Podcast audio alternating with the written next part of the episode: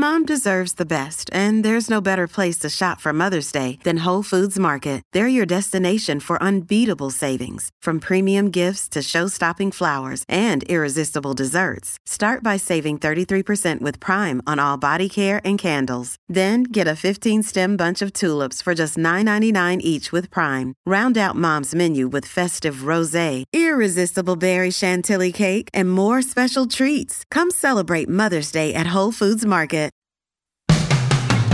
Today, on Something You Should Know, if you're having trouble sticking to your New Year's resolution, I have some expert advice that can really help.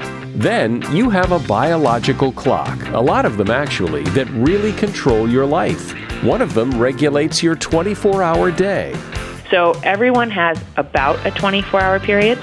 If you're a little bit longer than that, you're more likely to be a night person. If you're a little bit shorter than that, or even just really close to 24, um, you're more likely to be a morning person. Also, the fast, safe, and easy way to get ice off your windshield, and why so many meetings are a total waste of your time.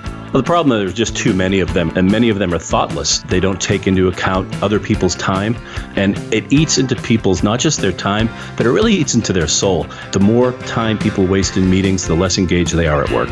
All this today on Something You Should Know. If you have to hire someone, what's the best way? Referrals? Well, maybe that could work. But just because somebody knows somebody who knows you doesn't necessarily mean they're qualified. Or you could pull out that file of random resumes that came in during the last six months. Maybe there's somebody in there. Maybe. Now, if you're hiring, you need Indeed. Indeed is your matching and hiring platform with over 350 million global monthly visitors according to Indeed data, and a matching engine that helps you find quality candidates fast. As a business owner, I've found that hiring the right people, well, there's just nothing more important. Don't leave it to chance or a referral or a random resume. Use Indeed. In the minute I've been talking to you, 23 hires were made on Indeed, according to Indeed data worldwide. Indeed's matching engine is constantly learning from your preferences. So the more you use Indeed, the better it gets. And listeners of this show will get a $75 sponsored job credit to get your jobs more visibility at Indeed.com slash something. Just go to Indeed.com slash something right now and support this show by saying you heard about Indeed on Something You Should Know. Indeed.com slash something. Terms and conditions apply. Need to hire? Oh, you need Indeed. Something you should know. Fascinating intel, the world's top experts, and practical advice you can use in your life. Today, Something You Should Know with Mike Carruthers. Hi, welcome to Something You Should Know. Now that we're several days into the new year, this is that time when people start to really question whether their New Year's resolutions were such a great idea. The common cited statistic is that only about 8% of people who make resolutions actually stick with them, which are pretty bad odds, actually. There is a better way to do this, according to the Huffington Post. A resolution is usually a big thing, like giving up sugar or pasta. If you haven't already been making small changes leading up to this, it's almost impossible. Small incremental lifestyle changes uh, may feel less sexy, but they have a much greater chance of creating real change, according to Dr. Roberta Anding, who is a nutrition professor at Baylor College of Medicine. So if you're trying to stop eating sugar and you went cold turkey, that's going to be hard. But if you start by trying to cut back on how much you put in your morning coffee or eliminating dessert at dinner, these little small successes that lead to more and more success will eventually help you stop eating sugar altogether. And the same thing applies to anything else you're trying to do as a New Year's resolution. And that is something you should know. I'm sure you've heard the term circadian rhythm. Your circadian rhythm is your cycle. You get up in the morning, you go to bed at night, you have a cycle, a schedule, a rhythm. So, is that rhythm hardwired into you? What about when your life throws you off that rhythm? What if your body wants to sleep at night, but you work nights? Or what if you're not a morning person, but you have to get up early? Does it do any damage? And can you change your circadian rhythm? Well, here to discuss this fascinating topic is Dr. Emily Manoogian. She's a postdoctoral fellow at the Salk Institute, and she is an expert in chronobiology, which is what circadian rhythm is all about. Hi, Emily. Welcome. Hi, how are you doing? Great. So I think people have heard the term circadian rhythm or biological clock, but don't necessarily know exactly what it is. I, I, I don't know what it is. So, what is it? Biological clocks are a huge part of how all living things work. They basically keep everything in the right place at the right time. The term circadian is literally Latin for about a day. So there are different types of rhythms. There are monthly rhythms, there are annual rhythms, but typically we talk about these daily rhythms that have about a 24-hour period. So that's why we talk about circadian rhythms. And they pretty much control everything from behavior to physiology to even how your DNA is interpreted. And it's really how your body works properly together. Well, but when you say it controls, I like to think that I control my behavior and my. Th- uh, so, what do you mean it controls it? Because I don't feel like anything else is controlling me other than me. That's a great question. So, yes, it is not the end all be all. It's more of a coordinating mechanism that's keeping everything in place. So, even if you were in a constant environment, say you were put in a cave, which a couple scientists actually have done a long time ago, and you had no external cues, your body would still change its its physiology over this 24-hour day. So, for instance, pretty much anything you'd get tested at the doctor's office has a 24-hour rhythm. And you're not really consciously controlling that. So this is things like your body temperature, your heart rate, your blood pressure. All of these things have a natural oscillation throughout the day um, even how glucose is interpreted. So if you're eating sugar in the middle of the day, it's going to be very different than in the middle of the night because your body knows you normally don't eat while you're sleeping. So it helps release energy stores and you're not as good at digesting new ones. Um, so it's doing all this kind of coordination to make sure your body's able to be in the state that it needs to be in at a specific time of day. And what dictates that? We actually have these molecular clocks. So each cell has a set of molecules that actually are this really cool feedback loop that keep about a 24-hour time. Now, as cool as that is, none of that would matter except that those molecules also then impact over 50% of the rest of your DNA and how genes are transcribed and how proteins are used. And so it's really controlling the timing of everything at a cellular level. And then we also have a master clock in our brain that is able to coordinate all those clocks throughout the body. Now, again, this system would totally work completely normally and great if you're in a constant environment, but we're not. We live in a world that has a 24-hour period. So we also take in cues such as light and food, and those talk to both the clock in your brain and those other clocks throughout your body to tell it what time of day it is externally so we can coordinate with our environment as well. Can I change those things? It seems to me I can change some of those things that for example, I, mean, I used to be more of a night person because I used to work nights, and now I'm more of a morning person, and it's only because I don't work nights anymore. So it seems like that these things are adaptable.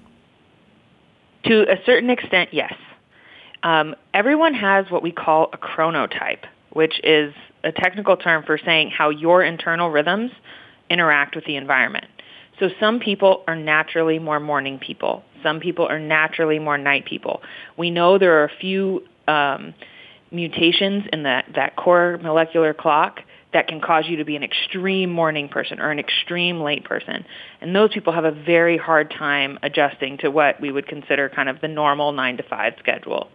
But we do have a little bit of wiggle room. So everyone has about a 24-hour period. If you're a little bit longer than that, you're more likely to be a night person. If you're a little bit shorter than that, or even just really close to 24, um, you're more likely to be a morning person. And it evidence has shown that it actually changes throughout your lifespan. So you're a little bit earlier when you're very young, by the time you're hitting puberty, you start to become a little bit more of a night owl. This is why middle school, high school students have a hard time waking up um, for early school start times. And then in the like early to late 20s, depending, females shift back a little sooner, um, you become a little bit more of a morning person and you can kind of stabilize there. Um, but you're right, you can absolutely adapt a little bit. So depending on what your schedule is and those external cues that you're feeding your body, you know, if you're saying this is the time we get light, this is the time we eat, and you keep a pretty regular schedule, you can kind of, you're not actually changing your internal clocks, you're just you know, shifting when you would be awake a little bit based on the cues you're giving your body. So there's a little bit of room for that. But something like a full night shift adjustment is usually too much for someone to shift to because you usually can't get enough light or your food doesn't usually come at normal times. Um, and so that can be really challenging. So you can shift a little bit, uh, but not quite as much as we usually like to.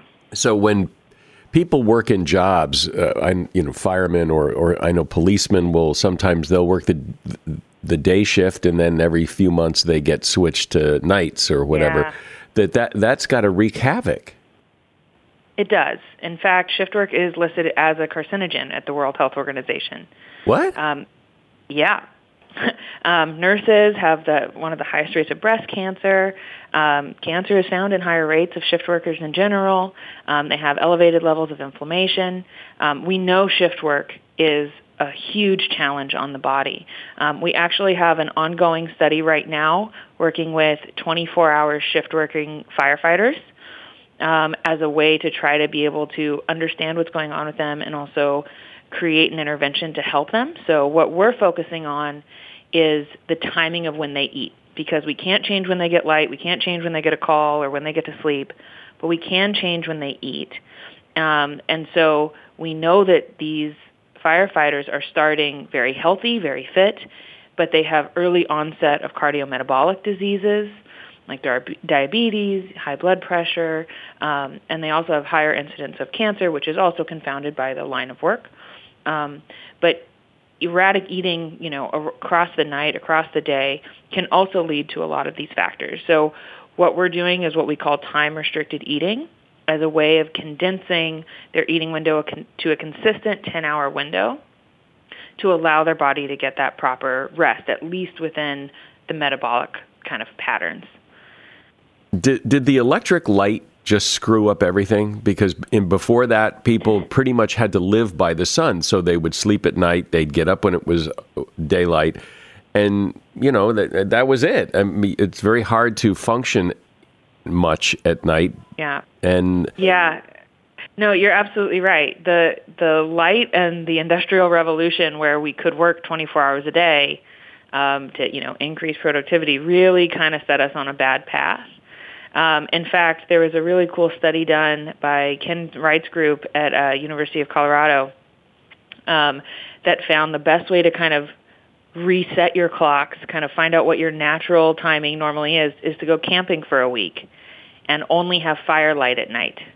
So you can have devices during the day, but once the sun goes down, no artificial light, only firelight. Um, and that was the best thing you could do for it. So yes, I think a lot of times we're, you know, we're making life a lot harder for ourselves than it needs to be with all of these new things that seem to make it so much easier. We're looking at screens any time of day. We have access to food 24/7, and you know, I mean, a lot of restaurants even encourage these really late night eating things. Um, you can even have it delivered to your house while you're binge watching shows, right? Um, and that's giving all the wrong cues to your body. And what's the long term effect? If I if I for a year am working overnight and eating horribly and eating at three o'clock in the morning, and then that stops, does everything get fixed and go back to normal, or have I done some permanent damage? Depends on your age, and honestly, no one's just tested it for one year. Unfortunately, shift work is usually a long-term thing. Um, but we do see this naturally occurring. I mean, just look at students in college they're you know they they pretty much circadianly disrupt themselves as much as they possibly can. There's i remember when i was in college during finals the cafeteria would be open till 2 a.m. and they're you know you're you're eating kind of around the clock and pulling all nighters and you're kind of doing it to yourself. And so a lot of us go through a lot of circadian disruption without realizing it. You don't have to be a shift worker to disrupt your biological clocks. So things like staying up really late and binge drinking or even just having a lot of late night snacks on a weekend and then shifting back to your morning schedule, that's actually like on Monday, that's known as social jet lag. We see this a lot in students. We see this a lot in adults. Um, you know, even just traveling frequently and changing time zones. Um, we do this very frequently. Um, when we look at animal models within a lab, that type of circadian disruption compromises almost every aspect of health. Pretty much anything you would be naturally susceptible to, you're weakened um, because the body's not able to process things properly.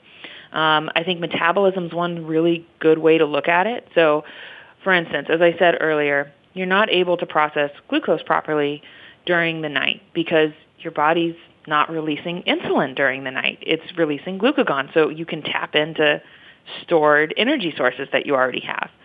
But if you're constantly taking in calories, you never actually get to tap into those energy stores. So you'll never burn fat, so you can build up fat over time. You're never going to get this natural fast that you need to be able to do that.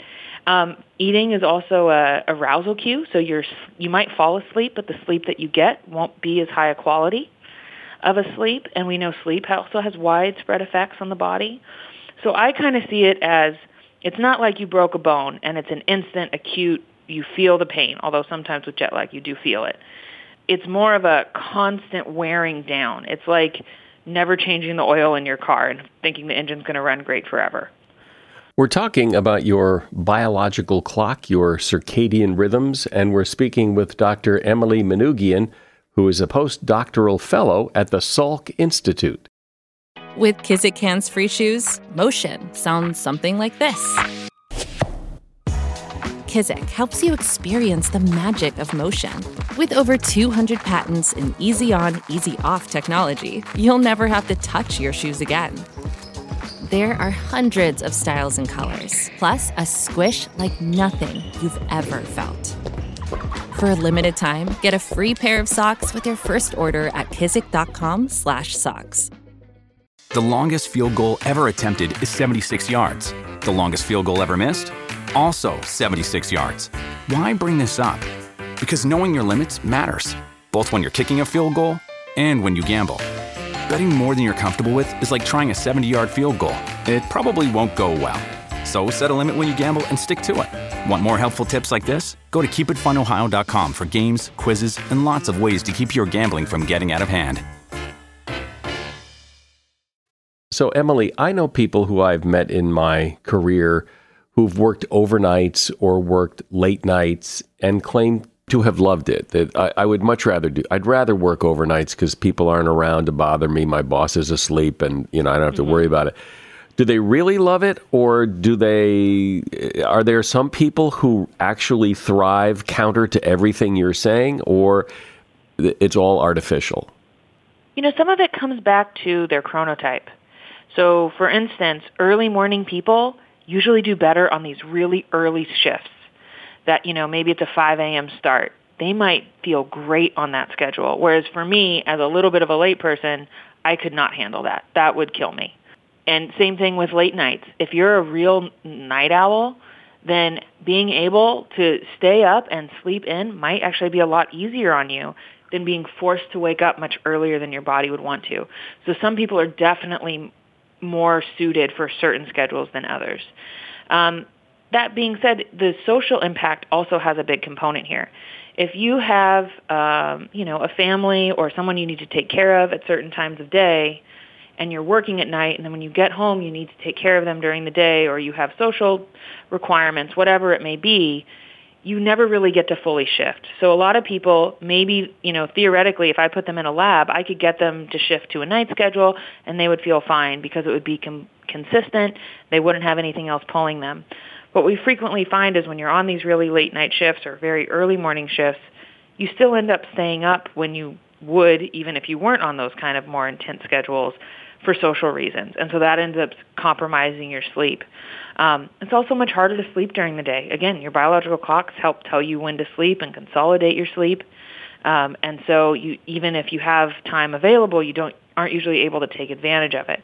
And when you do that, when you mess up with this clock that's in your body, uh, are the like you said, you you could gain weight or you could have trouble sleeping or what.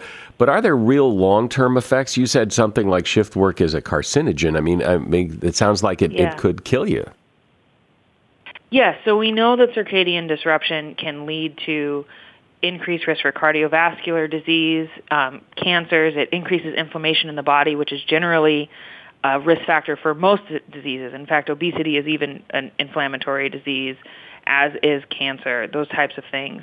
In fact, in studies where um, people are isolated and studied for longer periods of time, if you or any member of your family has ever had depression or bipolar, you're not allowed to participate because it's so likely to trigger an episode, even if you've never had that in your life. Well, So- jet, jet lag is an interesting thing to me because even even just going in, uh, to a time zone that's two hours away seems to screw you up, and and it seems like the body should be able to adjust for that, but because it's not that I'm not going to London where it's 12 hours away or 11 hours away. It's just two hours away. Why, why is it still hard for the body to adjust, and why is it harder when you go one way and not the other? It takes about a day for every hour that you switch for your body to adjust. So if you're traveling two hours, um, you know, changing your time zone by two hours, it's going to take you somewhere between one to three days to adjust to that new time. Um, and if you're changing your schedule on that, that could be exacerbated. So I know sometimes maybe I'm flying to the East Coast for a conference, and it's a three-hour change, but I also have to wake up an hour earlier than I normally would because the conference starts earlier than my normal workday. Now that's really a four-hour shift, you know, so it can be exacerbated by your schedule as well. Um, so that that's part of it. It also depends when you're traveling. So if you're traveling, you know, really late at night or in the morning, depending on, you know, if you're changing your eating schedule with that as well, um, and you end up eating really late, that can even kind of sometimes trigger you if you're not used to doing that. Um, and you're right, it's easier to travel west than it is to travel east. And if you think of it as, you know, you're delaying your biological clock cycle versus you're advancing it, it's a lot easier to put pause on a system than it is to say we're two hours behind already. Are any of those hacks that, that people you've heard of, you know, well, set your watch to your destination the day before, or or get on the schedule of where you're going, or I don't know, hydrate, or any of those things ever been proven to be helpful, or they're just guesses? I think they're good educated guesses.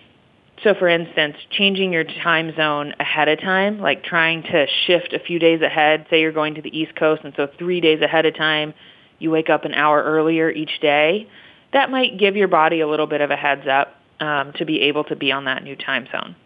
Some people also use melatonin to adjust to the new schedule, which is both controlled by and feedbacks um, on the molecular clocks in your brain. Um, so that some people report that um, that can be helpful, and I think there's probably some good logic for that, um, especially based off of um, studies with individuals who are blind. They can use melatonin to kind of coordinate with their environment when they can't take in light cues. So there's some logic for that that I think there is some evidence, but not directly tested. There has been uh, a, quite a bit of talk lately in the news about this intermittent fasting, and I, I know you have some expertise in that. So, what is this all about? What does it do? How do we know it works or doesn't work, or what? The, there's a lot of really cool science here. Time restricted eating is picking somewhere between an 8 to 12 hour eating window that is consistent every day. So in our studies, we do a 10 hour eating window. So that means, say you start eating at 8 a.m. or drinking anything that isn't water at 8 a.m., the last thing you should consume is at 6 p.m. And the exact times of that will depend on your schedule. So th- that's just an example. Um, and it needs to be the, that same window every day. And when you do that, the, the studies say what happens. So we actually just had a study published in Cell Metabolism a few weeks ago showing that individuals that have metabolic syndrome who are at high risk for uh, they're pre-diabetic and high risk for cardiovascular disease that if you put them on that 10-hour eating window without changing any other food, you know, not telling them to change what they're eating or when they're exercising, they lost about 5% of their weight. Their blood pressure went down significantly. They also decreased blood glucose as well. And uh, LDL cholesterol. So we're seeing both metabolic and cardiovascular benefits by just changing the timing of when you eat, even if you're not changing what you're eating. Yeah, of course, that's not always practical to do to stop eating at six o'clock in, at night and not eat another bite again until eight o'clock the next morning. Absolutely. Same way, you know, you're going to have cake occasionally. You're going to have uh, probably more drinks than you should occasionally. It's okay to have a cheat day. In fact, um, we think probably about once a week uh, to cheat a little bit later is not a big deal. But it's kind of like brushing your teeth. If you never brush your teeth because you don't think it matters, your teeth are probably going to rot. If you forget to brush your teeth once a week, you're probably going to be okay. Um, so we think it's really more that timing really is an important cue for when you're eating and for how your body interprets food really and what it does to your circadian system. So trying to be consistent as you can with it, you know, a majority of the time we, we think would have some benefits for you. Um, even if you are going to cheat occasionally, allowing your body to get that daily rest is really important. And this is similar to intermittent fasting, which is allowing for these more um, robust fasts to allow your body to tap into current fuel storage and not be overfilled with nutrients. Some of the, the two real main differences are that time-restricted eating requires a consistent eating window. It shouldn't shift. And that it also doesn't require calorie restriction. Most forms of intermittent fasting require at least temporary calorie restriction, and time-restricted eating does not. Well, I and, and everybody else now knows a lot more about my circadian rhythms and biological clocks than I ever knew before. Dr. Emily Manoogian has been my guest. She is a postdoctoral fellow at the Salk Institute and an expert in chronobiology. Thanks, Emily. Yeah, thank you so much. As a listener to something you should know, I can only assume that you are someone who likes to learn about new and interesting things and bring more knowledge to work for you in your everyday life. I mean, that's kind of what something you should know is all about. And so I want to invite you to listen to another podcast called TED Talks Daily. Now, you know about TED Talks, right? Many of the guests on Something You Should Know have done TED Talks. Well, you see, TED Talks Daily is a podcast that brings you a new TED Talk every weekday in less than 15 minutes. Join host Elise Hu. She goes beyond the headlines so you can hear about the big ideas shaping our future. Learn about things like sustainable fashion, embracing your entrepreneurial spirit, the future of robotics, and so much more. Like I said, if you like this podcast, something you should know? I'm pretty sure you're going to like TED Talks Daily. And you get TED Talks Daily wherever you get your podcasts. I've never been a big meeting guy. I know some people like meetings, but I bet more of us dread them than like them, and probably for the same reasons. Not much gets accomplished, a lot of time gets wasted, people are often late, I have little, if anything, to contribute. There doesn't seem to be a clear objective, and on and on. However, I also understand that sometimes meetings are necessary. But it would seem that if you're going to have a meeting, it should be productive, worthwhile, the right people should be there, there should be a goal, and that goal should be achieved. Here to discuss why that so seldom happens and how to make meetings a lot better is David Grady. He is a writer and longtime communications expert who has a TED Talk online about how to save the world from bad meetings. Hi, David. Welcome to Something You Should Know. Thanks for having me. So, how do you see this problem? What, what's wrong with meetings? Well, the problem is there's just too many of them, and they're and many of them are thoughtless. They're they're put together in a in a way that doesn't really have an, an objective or an agenda. Um, they don't take into account other people's time. Um, they're they're they're really thoughtlessly put together is the, is the big issue, and it eats into people's not just their time, but it really eats into their soul. Uh, the the more time people waste in meetings, the less engaged they are at work. How do we know that? Well, there's been a lot of studies both about the financial impact and the emotional impact. I work with a number of organizations that do this full time. They go into organizations and help them, and sometimes I consult with these companies and these organizations to go in and they help companies re- redesign the way that they meet. Um, but we know that billions and billions of dollars are lost every year in productivity. But I think more importantly is the emotional toll that spending 20, 30 hours a week in meetings when you could be back at your desk actually doing your job.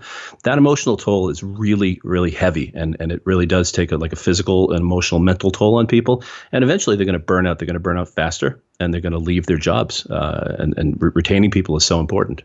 My observation is that there are some people that are like meeting people. They'll, they'll go to meetings and they, they, they thrive on that. And then there are people like me who avoid them like the plague. And the reason that, that I don't like meetings is that it seems that in a meeting, it takes an hour to discuss something that, if it was just two people talking, would take 10 minutes.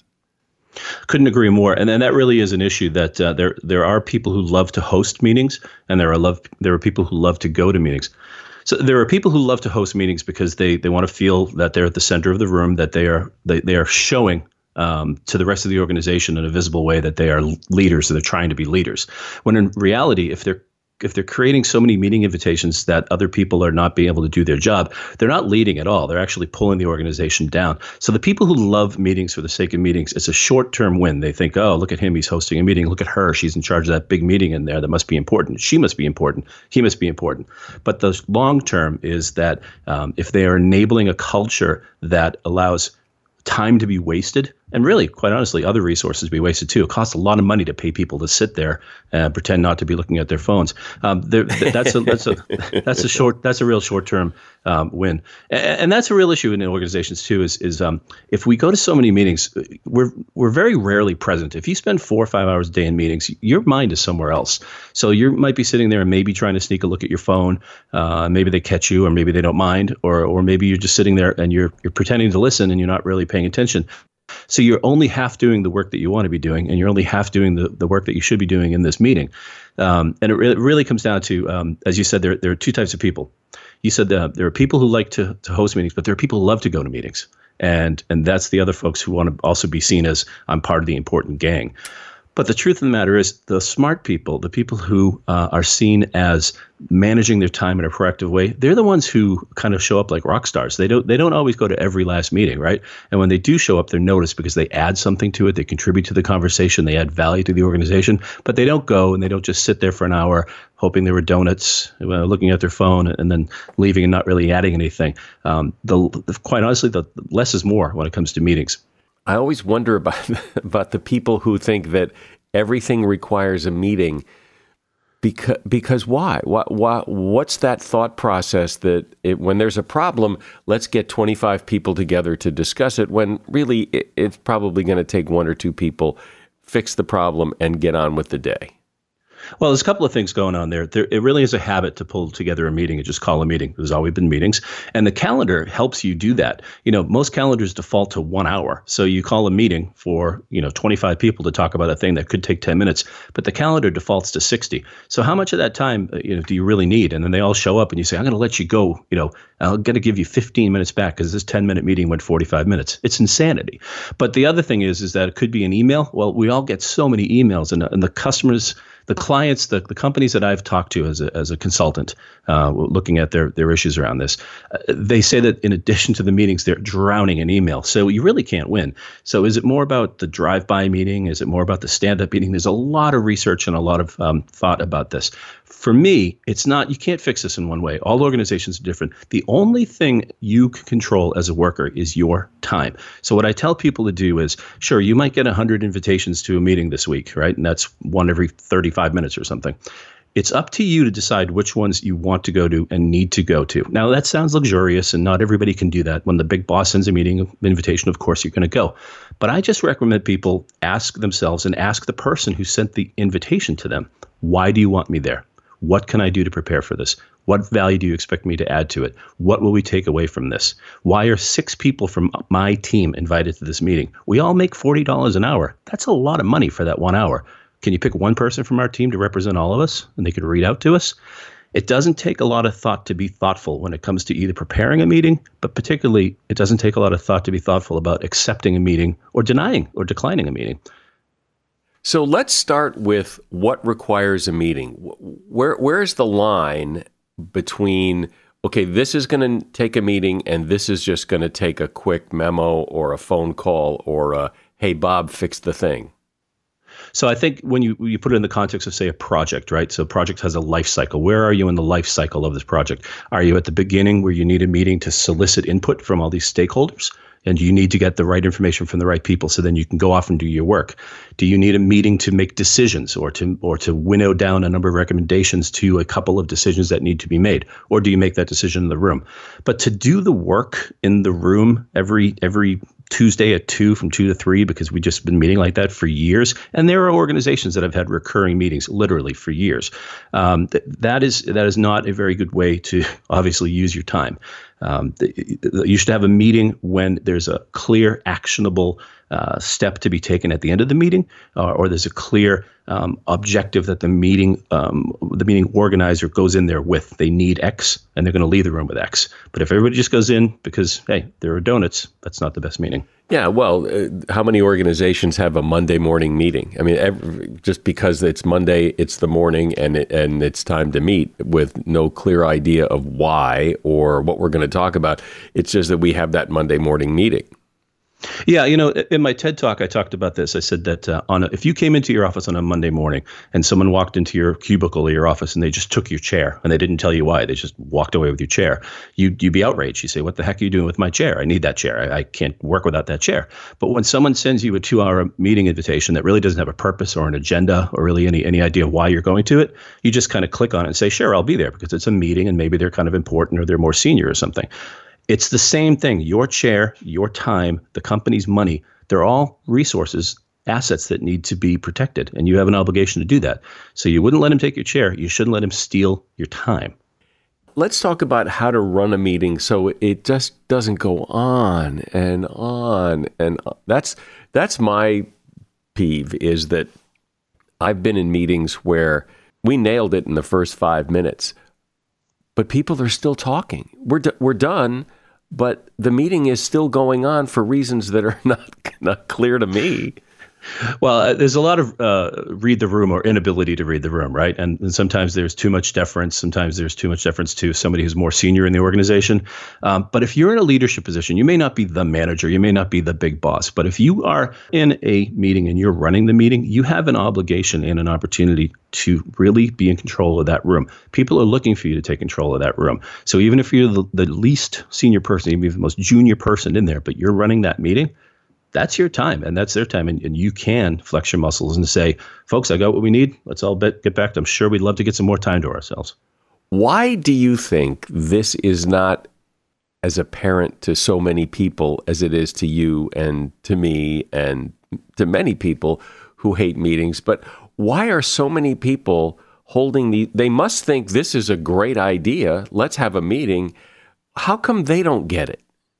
You know, when I did this YouTube video a few years ago, I, I, sort of play acted out a conference call, which was ridiculous. On the conference call, everybody was joining late. They started all over again. People didn't know why they were there. They were dialing into the wrong thing. And that video was about five or six minutes long, but it really touched a nerve. And I'll tell you how, because when I read the comments that people wrote uh, alongside the YouTube video, people were saying, This is my life every day. This is my, oh my God, I, this is my day every day. This is, I showed this video to my, my, my wife or my husband so they know what it's like working every day. One person person saw the video that I put out on YouTube about frankly stupid meetings and they wrote this is my life every day until retirement or death.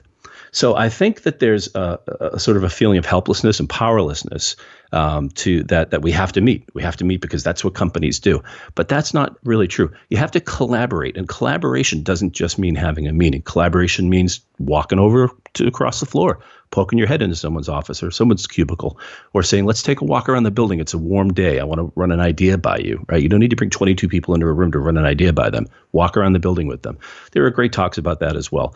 Um, but I think it's it's an, it's a kind of a reflex um, just to, to, to jump on and, and calendarize a meeting and, and and get everybody together and and it's got to, we've got to break it and if the person who does the inviting is not going to break that cycle then it's the person who's invited is going to break that cycle. They have to know when to say no. They have to know when to say maybe. They have to know when to ask why. Why am I going to this? And when you ask why, if if I if the say the person who commented on your video about this is my life until the day I die, what should he be asking? What what should he do to stop this? Uh, because he asks what questions? What I urge people to do is to respectfully ask, What do you want from me at this meeting? What's my role in this meeting? Am I an advisor? Am I an expert? Am I taking notes? Am I there to fill a seat? I want to know what my role is. If you can tell me, can you tell me what the objective is so I can prepare for this meeting? You don't have to put hours and hours and hours into preparing for a one hour meeting. But if you can put a few minutes into going in ready, everybody can save time because you know why you're there. You know what's expected of you. You know what they're going to talk about. I would venture a bet that most people get invitations to meetings on their calendar systems on their computers and there's no detail at all. It's not even, maybe the subject line says uh, Project X meeting, but it doesn't say Project X meeting to discuss milestone one and the decision on the budget. If I at least had that little kernel of information before I accepted it or, or declined the meeting, I could say, wow, five other people from my department are going to this. You know what? I'm going to work on that other thing and let those two people go and advise the other three not to go. So it's just, it's a mystery that is habit. It's, um, I, I don't know why people do it. They've, they've, and again, it's, it's on you, the individual, I think, to change your behavior, not the, you're never going to change anybody else's. So, as we've discussed, there are basically two kinds of people people who don't like meetings and find them to be a big waste of time, and people who like meetings, who go to meetings, who call meetings. Well, why do these two types of people have such different perceptions of meetings? There must be some other agenda for the people who like meetings to call the meetings. So, I think a meeting to some degree is a safety blanket uh, that people call because they want to be able to say, well, I talked to John and I talked to Mary and I talked to Fred and I talked to Sue and we all agree that. Well, no, you know what? You didn't need an hour to do that. You can collect that sort of input from stakeholders from many different ways. You can do your work, then you can go see your manager and say, I got input from folks and here's my recommendation. And they'll be glad because you're doing your job. You're being a leader as opposed to following. Even if you're leading a meeting that's a waste of an hour, you're you're not leading. When I think back on uh, when I worked for larger organizations, a lot of the meetings that I went to weren't really meetings in the sense that we were going to be discussing much. We were we went to these meetings because we were being told what to do. We're it, it was more of a presentation of here's here's a change we're going to make and here's how it's going to affect you. It wasn't really a meet yeah, I guess we could ask questions at the end kind of thing, but it wasn't a meeting meeting. It was a here's how we're going to do things. And if this is how we're going to do things, I, I, why can't you just write that down or, you know, why do we all have to waste our time listening to this boring presentation about how we're going to do this? Yeah, I mean, internal communications folks have a real challenge on their hands because they they they need to consistent they need to be able to say that they've consistently um, contacted and, and, and, informed everybody in the organization. So to have that sort of mandatory meeting where you get 100 people into the into the room is is a way for for them to at least maybe it could even be a compliance thing to say that we did notify everybody and we did it we did a check. You send out an email about an important policy change and only 80% of it read it. Maybe there could be an issue there. But what I'm really more concerned about is is the recurring meeting, right? So the recurring meeting meeting is one that that somebody schedules from 11 a.m. to noon or 12:15 or something like that uh, for 52 weeks, and it's about Project X. And and it's unbelievable because I've been in many large organizations where this happens and it gets auto renewed after you and you're still going. And it, maybe it's morphed into Project Y or Project Z, but people are still meeting and they refer to it in the hallways. I'll talk to you on the Thursday meeting. I'll talk to you on the Thursday meeting. And, and it becomes sort of this uh, runaway train. Um, those meetings really shouldn't be meetings, and that there are many books about this. That the, or I've seen coffee cups that say uh, another meeting that could have been an email. What does a good meeting look like? I don't know. There's lots of different kinds of meetings, but in general, what's the what's the plan when when we have a meeting? What would, should we be doing?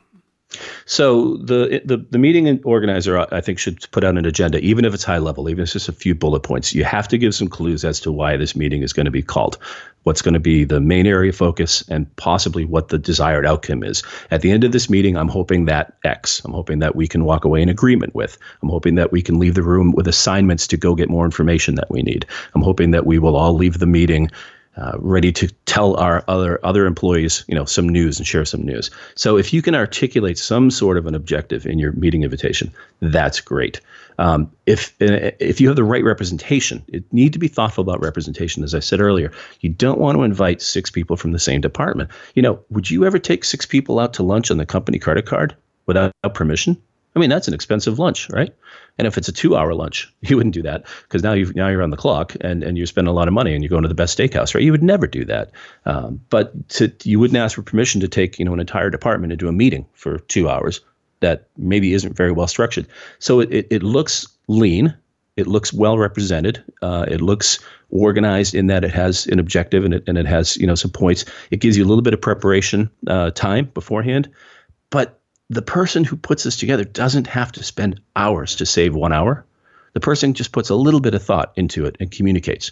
I don't want to walk into a, a blind situation. Nobody wants to walk into a scary situation they don't know what it's going to be about. And, and it is scary, scary if you walk into a meeting, and you have no idea why you're going to be there. Um, you can freeze up. Younger people or people who are newer to the workforce, they can sort of be deer in the headlights because they're in the room with these, you know, more senior people. If you give them a little bit of a hint, they can really surprise you and bring some good stuff to the table. Well, this has been some valuable advice, uh, especially for people like me who don't like meetings. Now we have some guidance on how to speed them up, quicken them up, and make them a little more worthwhile. So I appreciate that. My guest has been David Grady. He is a writer and longtime communications expert, and he has a TED Talk about how to save the world from bad meetings. And you will find a link to that TED Talk in the show notes. There are a few ways to get ice off of a windshield, but none of them are very speedy. You can turn on the defroster or use an ice scraper, but those take a long time. Some people try to melt the ice by pouring hot water on their windshield. That's a really bad idea because it can crack the windshield. The best, fast, and easy solution is to mix two parts of rubbing alcohol with one part water then pour it in a spray bottle and spray it on the icy windshield. Rubbing alcohol has a freezing point of 128 degrees below freezing, so it never freezes and it works in seconds to melt the ice. And since it never freezes, you can keep the spray bottle in your car all winter for whenever you need it. And that is something you should know. You know, I bet if you tried, you could get someone, one other person, to listen to this podcast. And actually, we'll never know if you could unless you try. So, so tell someone about this podcast and share it with them, and, and hopefully they'll become a listener too. I'm Mike Carruthers. Thanks for listening today to Something You Should Know. The Bigger Pockets portfolio of podcasts are worthy of your investment. We're having a real conversation as real real estate investors. New episodes available every day. It's important to buy where it makes money and not necessarily where you want to travel to. Bigger Pockets, On the Market, Rookie Real Estate, or Money Podcast. The purpose of flipping is to create more cash so then you can reinvest into other types of properties. The Bigger Pockets Podcast on YouTube or wherever you listen.